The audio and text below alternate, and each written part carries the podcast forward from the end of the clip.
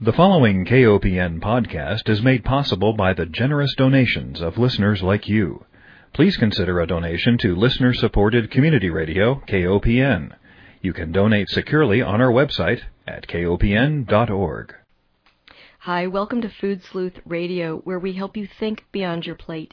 I'm Melinda Hemmelgarn, a registered dietitian and investigative nutritionist, and I'm on a mission to connect the dots between food, health, and agriculture.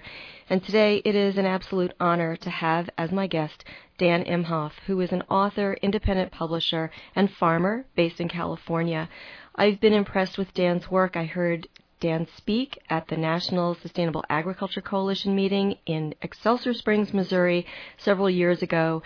And uh, his book uh, on the Farm Bill, of all things, called Food Fight, uh, was captivating. And now his latest book uh, is, is equally so. It's called CAFO, Concentrated Animal Feeding Operation The Tragedy of Industrial Animal Factories. Dan, welcome. Thanks so much for having me. Thanks so much for this work. I have to ask you, how did you get started uh, down this path? Well, uh, the CAFO project actually came to my desk. There, there was another organization that had put a considerable amount of time into it, and they just couldn't get it past a certain critical mass. And um, the, the the project stalled out for a few years, and then um, the Foundation for Deep Ecology wanted to revive it and, and take it to the finish line, and they asked me to pick it up, um, and that would have been sometime in 2007.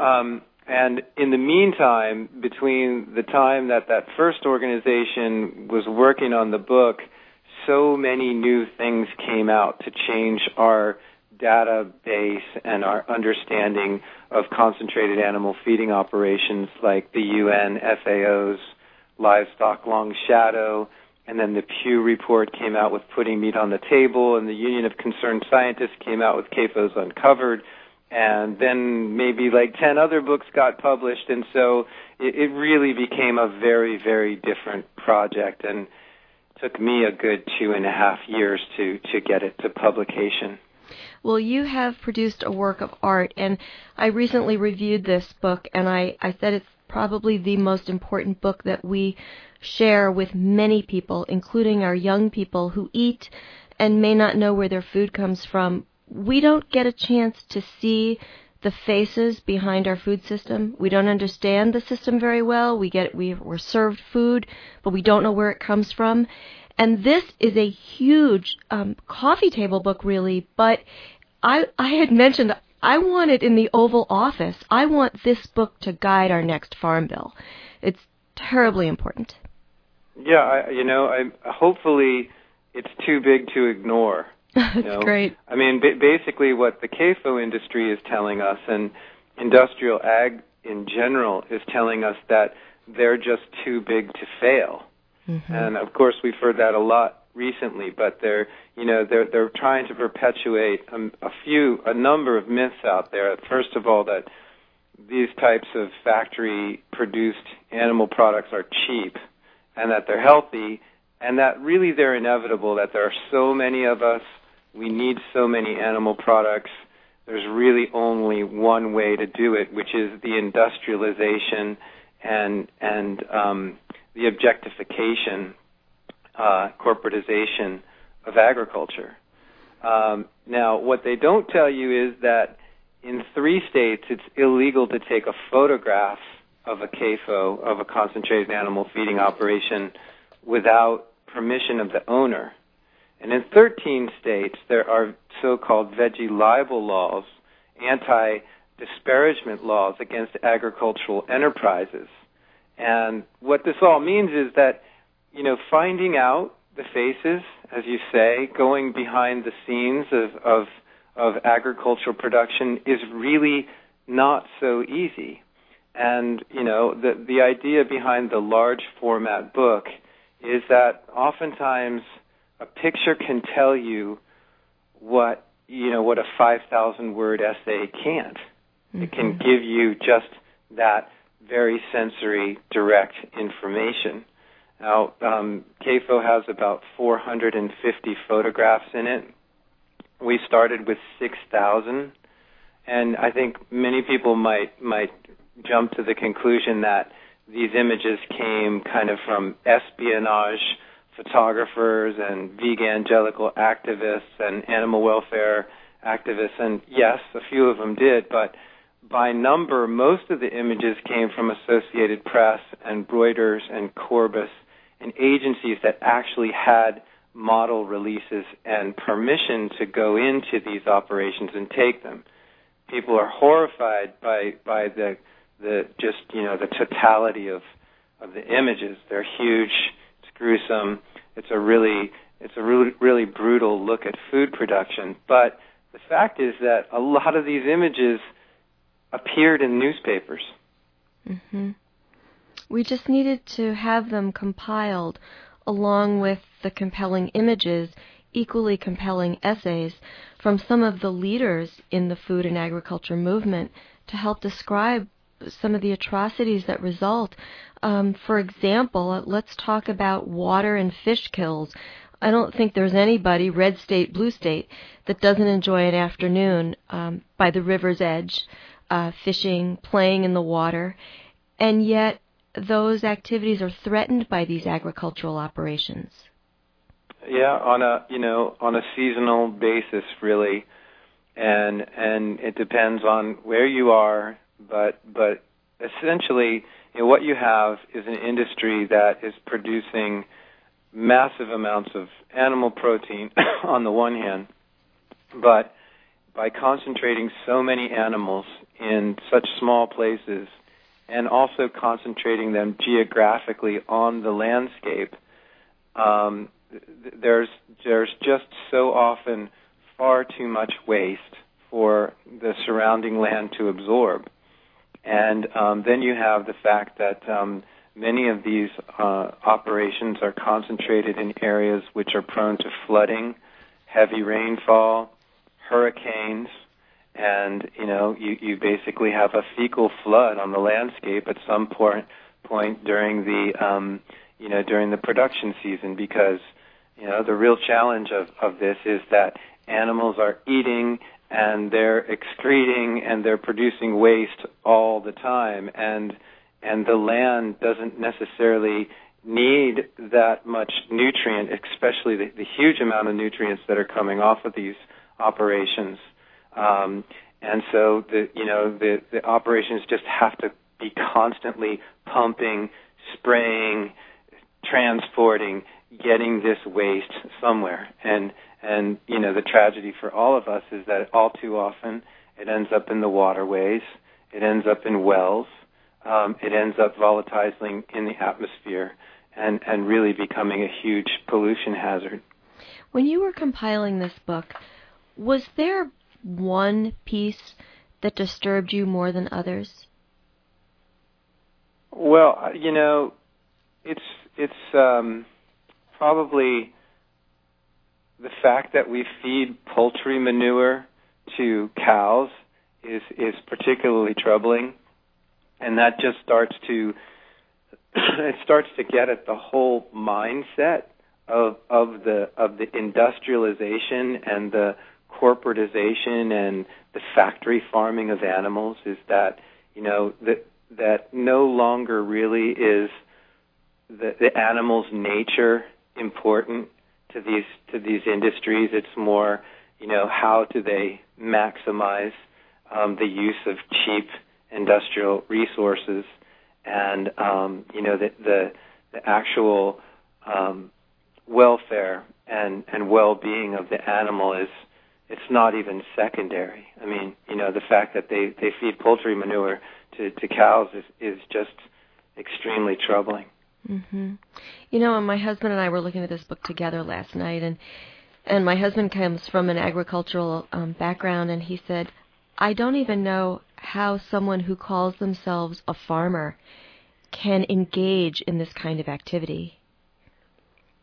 Yeah, and I, I mean that's because there are not too many farmers left that are actually engaging in these activities. It's it's really been taken over by huge um, operations. But you know, I mean, we're we're we're in a we're in a big bind. Um, I've been thinking back somewhat. I've been trying to think, you know, sometimes about this whole relationship that we humans have with animals, which it doesn't just go back thousands of years, it goes back millions of years. But you think about the extermination of the buffalo in the United States in the you know late 19th century, the the the intentional destruction of a species, 70 million animals, to thwart a way of life of, of the Plains Indian. And, and with that, you know, Sitting Bull made that great statement that, you know, what, what is life without the pony and the hunt, the end of living and the beginning of survival.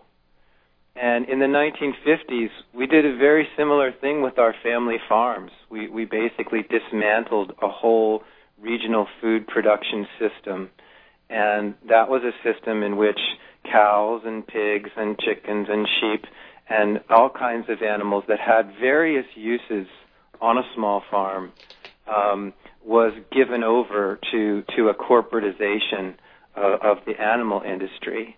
And, and with that, you know, the farmers who, who chose to, got, to, to survive got big. And, and I think you know, some of them may have become very hardened to, you know, how animals have to be treated just to survive in a system where there's just so much of every commodity that the margins are so small. You know, the value of, of, of milk is not much different than the value of milk in 1950, even though the costs are so much more. And, and so we've basically turned food production into, into a commodity existence and um, you know some of the more powerful one of the more powerful pieces in the book I think it's the very first piece by Bernard Rollin it it's you know it ends with a pig farmer in Canada who had had transformed from you know a small operation to one of these big CAFOs he gets on the chair and he and he listens to a talk and he says that's it. I can't do this anymore. I'm going to let the hogs back out. And I, you know I can't even deal with myself, and I can't look my son in the eye anymore. And um, you know, it's a powerful moment, and and I don't think it's an uncommon moment either. Mm-hmm. You know, when I was looking at these images, I looked at the animal's eyes, and you can just tell that they're suffering. And uh, maybe it's just me, but I don't want, I don't want that kind of food entering my body. I don't think it's healthy for anyone.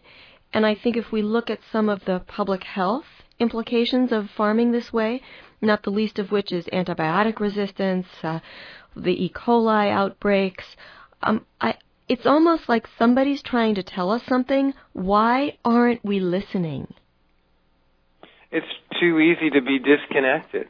You know, mm-hmm. I mean, thousands of years ago, if you look back to religious text and a lot of you know behavior that was codified in in ancient society a lot of it had to deal with what animals you ate and what animals you didn't eat and how you treated them and um or or didn't treat them.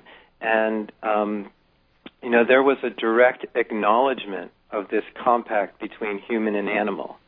And today we've become so disconnected from um, the way our food is produced, and we've really given over that responsibility to other powers, and and it's really at, at our, a great loss to us because I agree. The definition of health isn't just chemical. You know, it, it's it's also spiritual. It's it's very integrated. Uh, you know, a wise person, Mahatma Gandhi, said that one way to you know measure a society is to see how its people treat its animals. Well, you know, you look at CAFO and you look at what we're doing, and you realize that we're we're in a pretty shameful state here. Mm-hmm.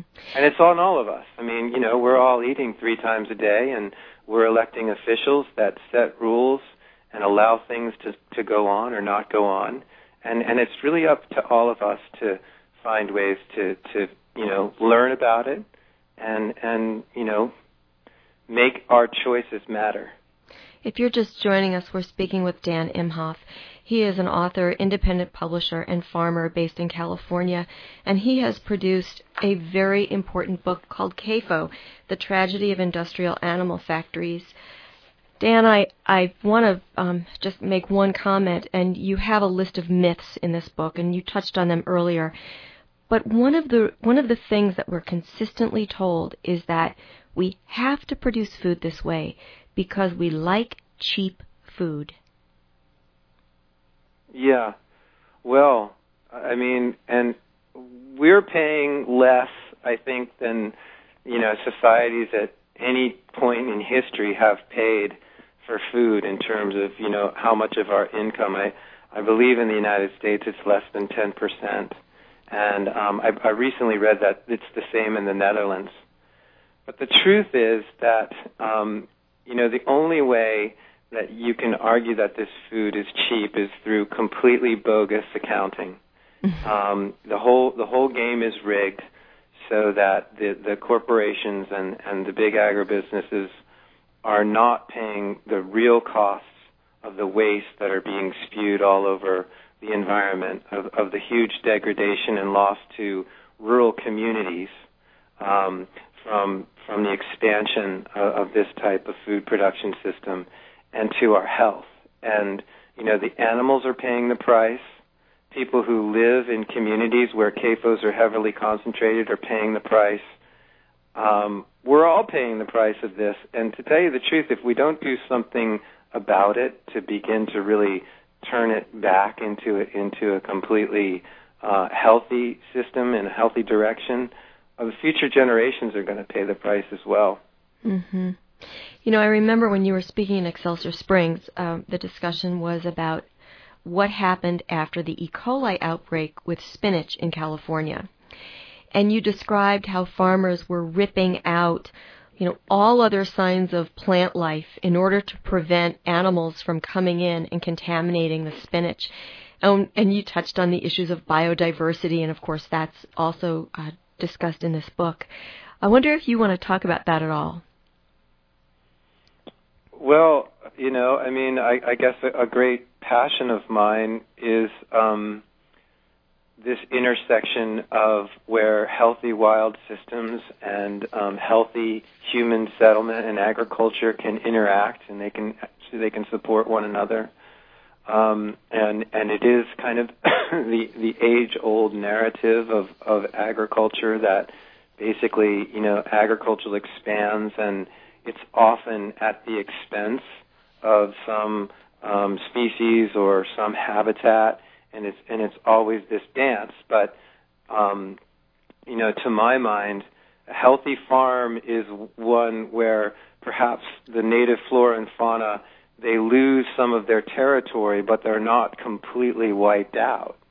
Um, and what what you have with the CAFO model uh, is is monoculture. You don't find monoculture in nature, and you don't find toxic waste in nature.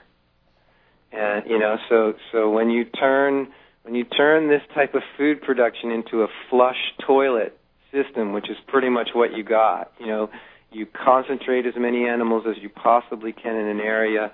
You're bringing inputs in that are that that are also coming from this really unnatural production system. And then really all of the byproducts are flushed out into the environment and then, you know, you flood the markets with this pretty unhealthy food. Um, this is not natural.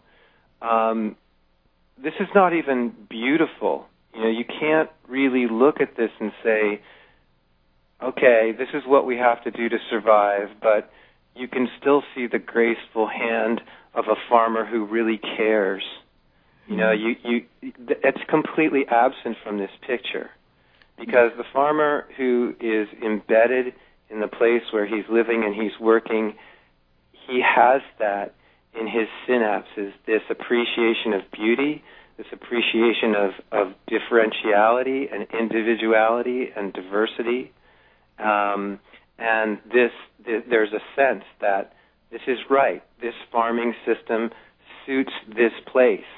and it can take place over a broad continuum of time, way out into the future. This is hopefully, you know, what, and and there are thousands, thankfully, of family farmers who are doing just that. You know, they're showing the way. This is we don't have to do it this industrial way. We can be hugely productive. We can make money. We can we can proudly hold our heads up about the way we are producing food for people mm-hmm. and living our lives. You know, that, those, those are the real heroes to me. Uh, I agree with you, and we are now looking down at. Uh, we're breathing down the neck of, of the next farm bill, the 2012 Farm Bill. And in 2006, you published another terrific book, Food Fight: A Citizen's Guide to a Food and Farm Bill. And um, I was secretly hoping that maybe you'd do an update for 2012 because I wonder what your thoughts are about the potential of the Farm Bill to change the unhealthy system into more of a, fa- a true family farmer friendly system. Well, thanks for bringing up that book. Um, I, I am working on an update right now. Um, I think uh, perhaps the deadline has get, gotten a bit of a reprieve with the recent elections. Um, you know, I, I think really as a person, personally, I my faith is in the local, and my faith my faith is in the the regional and the state level rather than the federal level. Um, knowing what I know about the Farm Bill, uh, but because the Farm Bill has such far-reaching influence, so much money, so many of the rules are written from it, you can't help but try to change it, and and with you know with full knowledge that um, it's going to take years for any significant, substantial change to really take place. Um, but it's a fight that has to be fought. Last last time, you know, with the first food fight the, the goal was really let's let's turn on a few million people to the farm bill, to the importance of it. Let's just get them talking.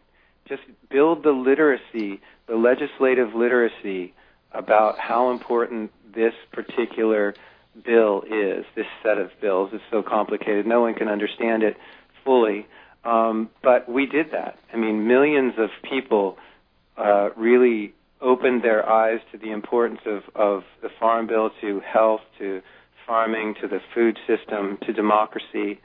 Um, and so now, actually, we have to up the ante. We, it's no longer enough just to um, build literacy. I think we really want to make some significant points this time and, and get some gains.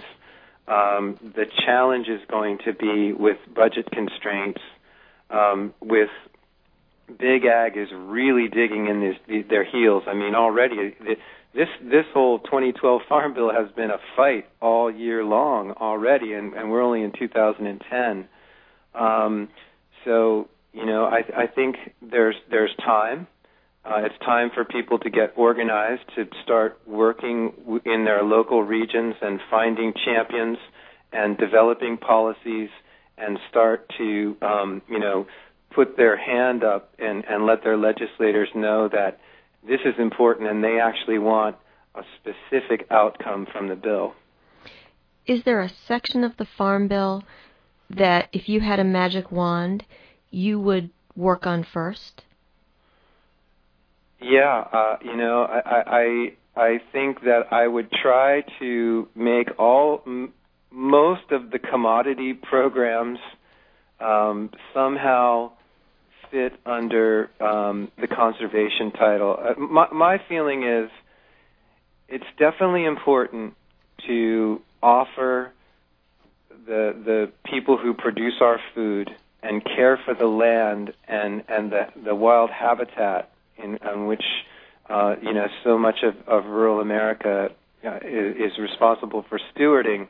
It's important to have for them to have a safety net. It's really important to reward people for taking care of things like wild nature, which the marketplace does not value.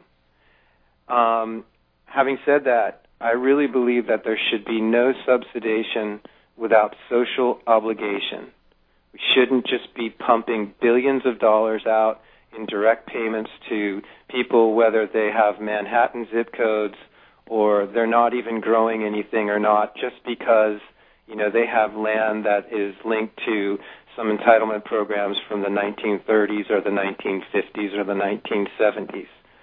Somehow, if we're going to put money into our food and farming system, it should promote health, healthy markets, healthy food, healthy re- regional food distribution systems, and and mostly healthy agricultural landscapes um, that you know we're going to be passing on the soil and and healthy watersheds and and water resources to to future generations.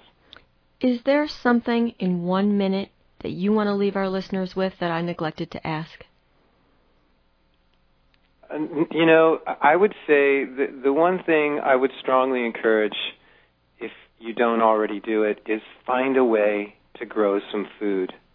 Find a way to raise some animals in your in your backyard, in a local school, in a community garden, because it's just a threshold that once you've crossed it, you really it really will change your life and your eating habits and your whole view of agriculture forever. And if you can't do that, have good relationships with your farmers and, and know your food and, and really care about um, those three meals a day that sustain you. It's, it's a huge um, direct influence on the world that we live in. Oh, Dan, thank you so much for everything that you've shared with us today.